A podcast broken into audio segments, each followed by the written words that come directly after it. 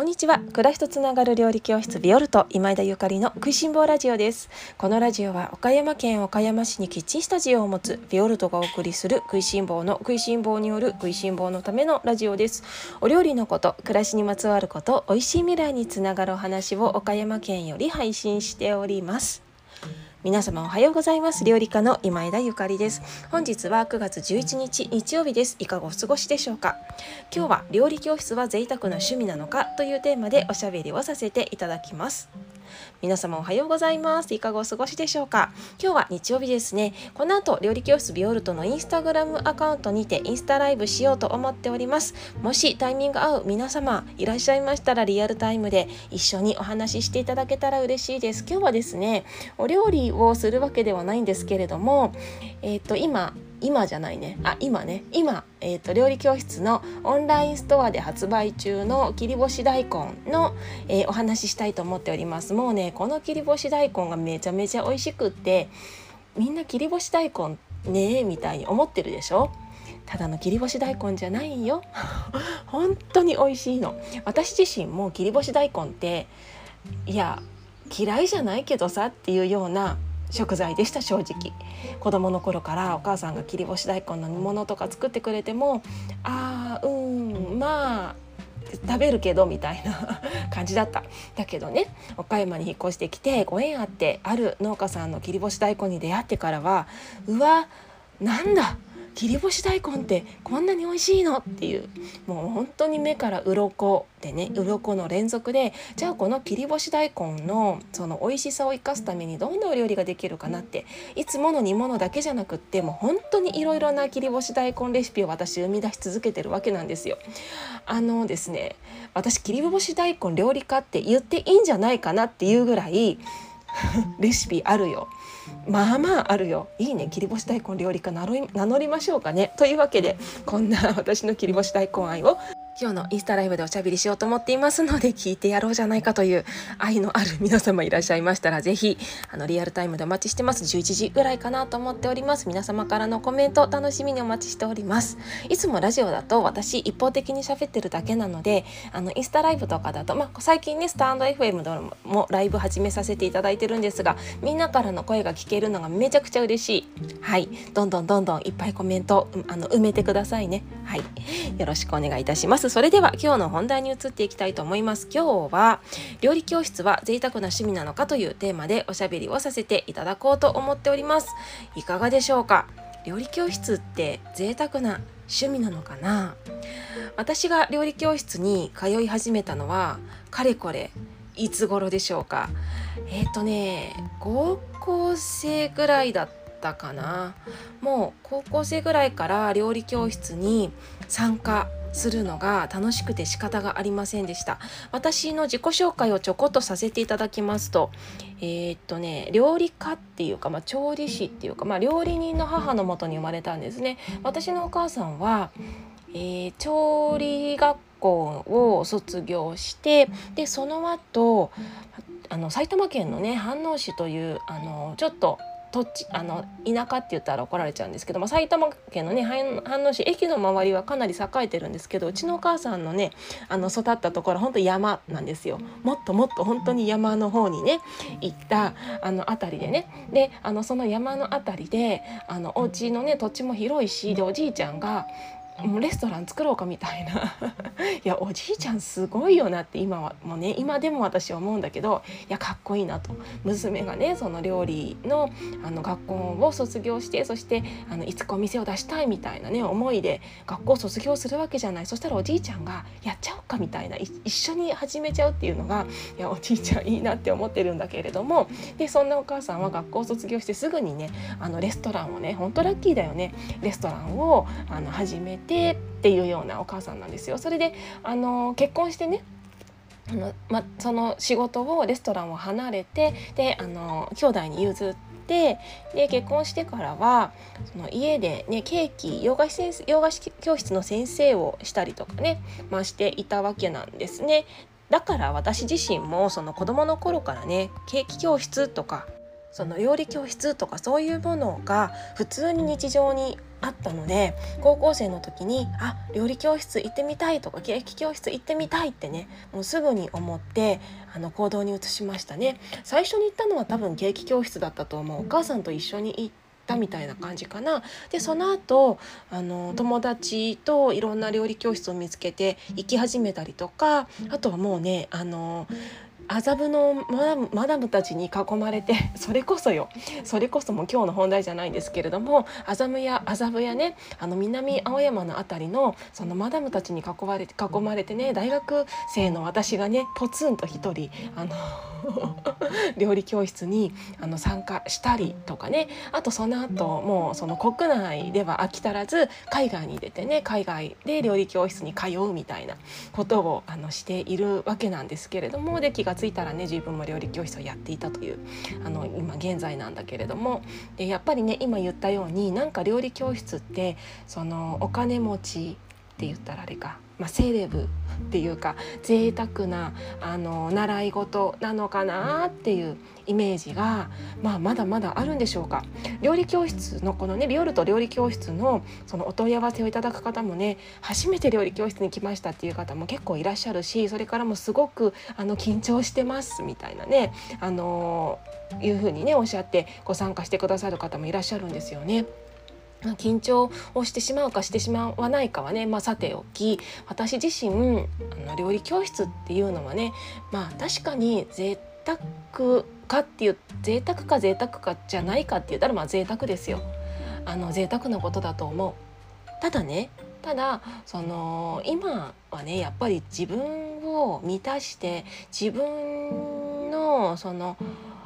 癒し自分をねしっかり満たすことでより世界に社会に周りに愛を届けられるような世の中なんじゃないかなって思うので私自身はねもう贅沢万歳ですかね。はい贅沢万歳です。だからあの自分自身もね自分を満たすためにいろんな贅沢をしています。あの身分不相応な贅沢もあるかもしれないけれどもでもね何のために生きてるのよみたいな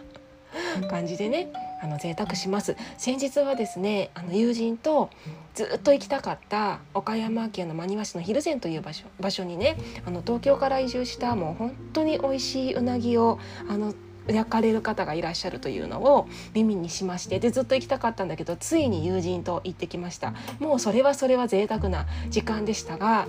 やっぱり自分を満たすってね大事私が満たされることでもうあのハッピーってなって幸せってなってでもお家に帰ってもあの家族にあもう今日私贅沢したし楽しんできたしもう超満たされてるから家族のために美味しいご飯作ろうとかねもう仕事もめっちゃ頑張っちゃうとかねあのご機嫌ご機嫌であの外にね歩いてたらちょっと道にゴミが落ちてたら拾っちゃうみたいなそんなことができるあの心持ちになれるわけなんですよね。だから私は贅沢はいいものあのポジティブなイメージで捉えています。だからまあ1つ目はねあの料理教室は贅沢な習い事なのかって言ったらまあ贅沢なんじゃない。でも贅沢いいよねっていうようなねお話なんですね。であのもう一つ考えるのはですねでもさって料理教室ってある意味投資じゃない？とも思ってるんです。投資。無駄遣いではない。うん、いやあの全ての人においてとは言わないですけれどもね。あの投資だよねって思います。だってさ食べることって一生続くわけじゃないですか。そしてねやっぱり食べ物で私たちの体と心っていうものはできていてその食べること食べるものをおざなりにしていてはどう幸せな人生を生きるつもりって思う。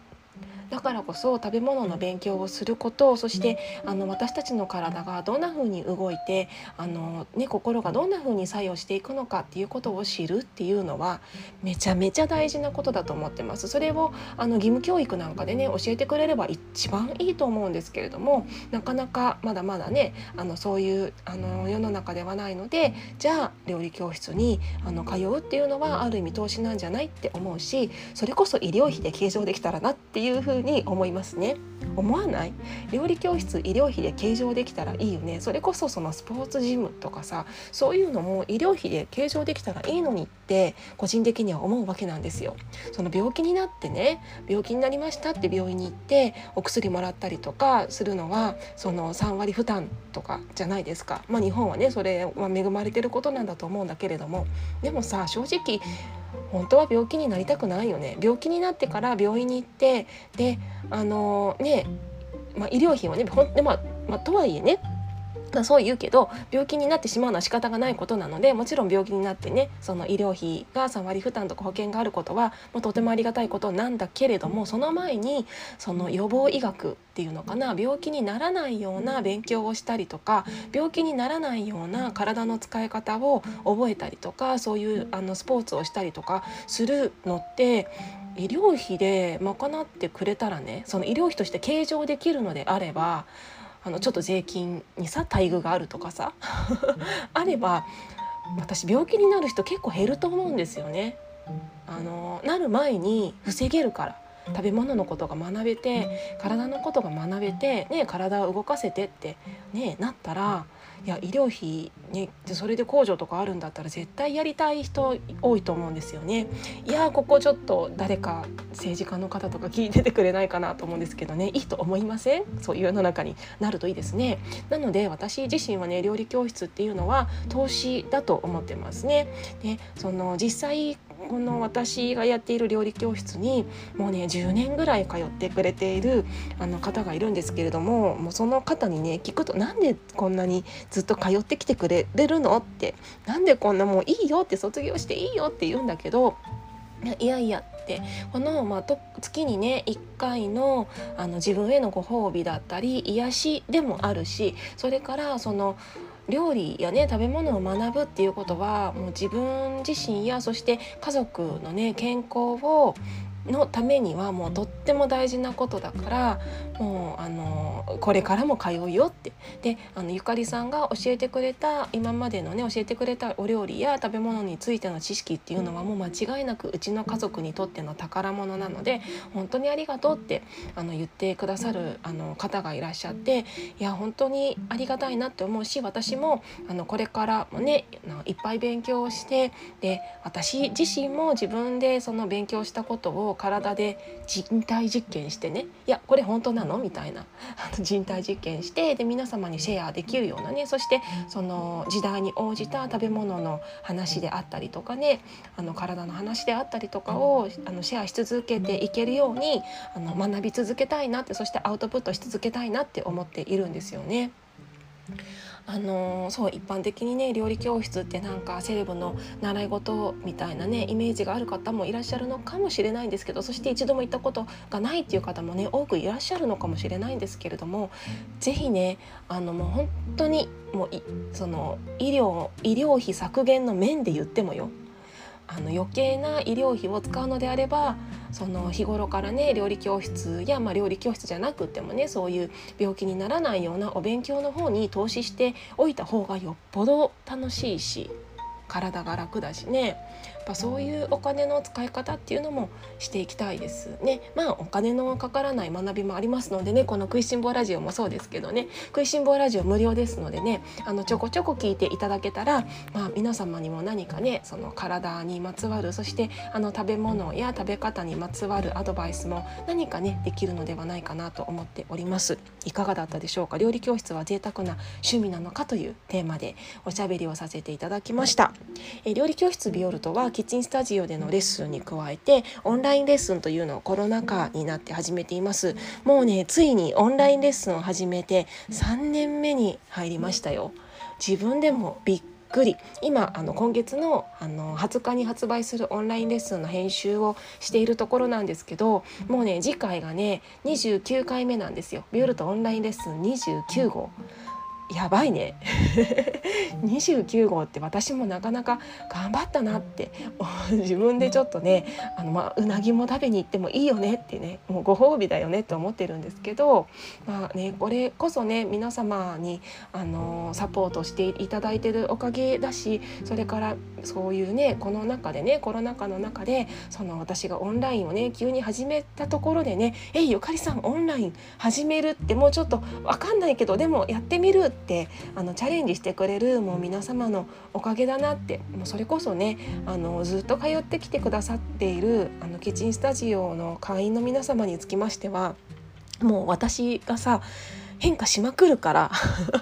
そのね料理教室を始めてもうそそれこそ10年経つんですけれども岡山で始めてねいやもう最初と今とも全然違う形態でやっているわけなのでねもう本当に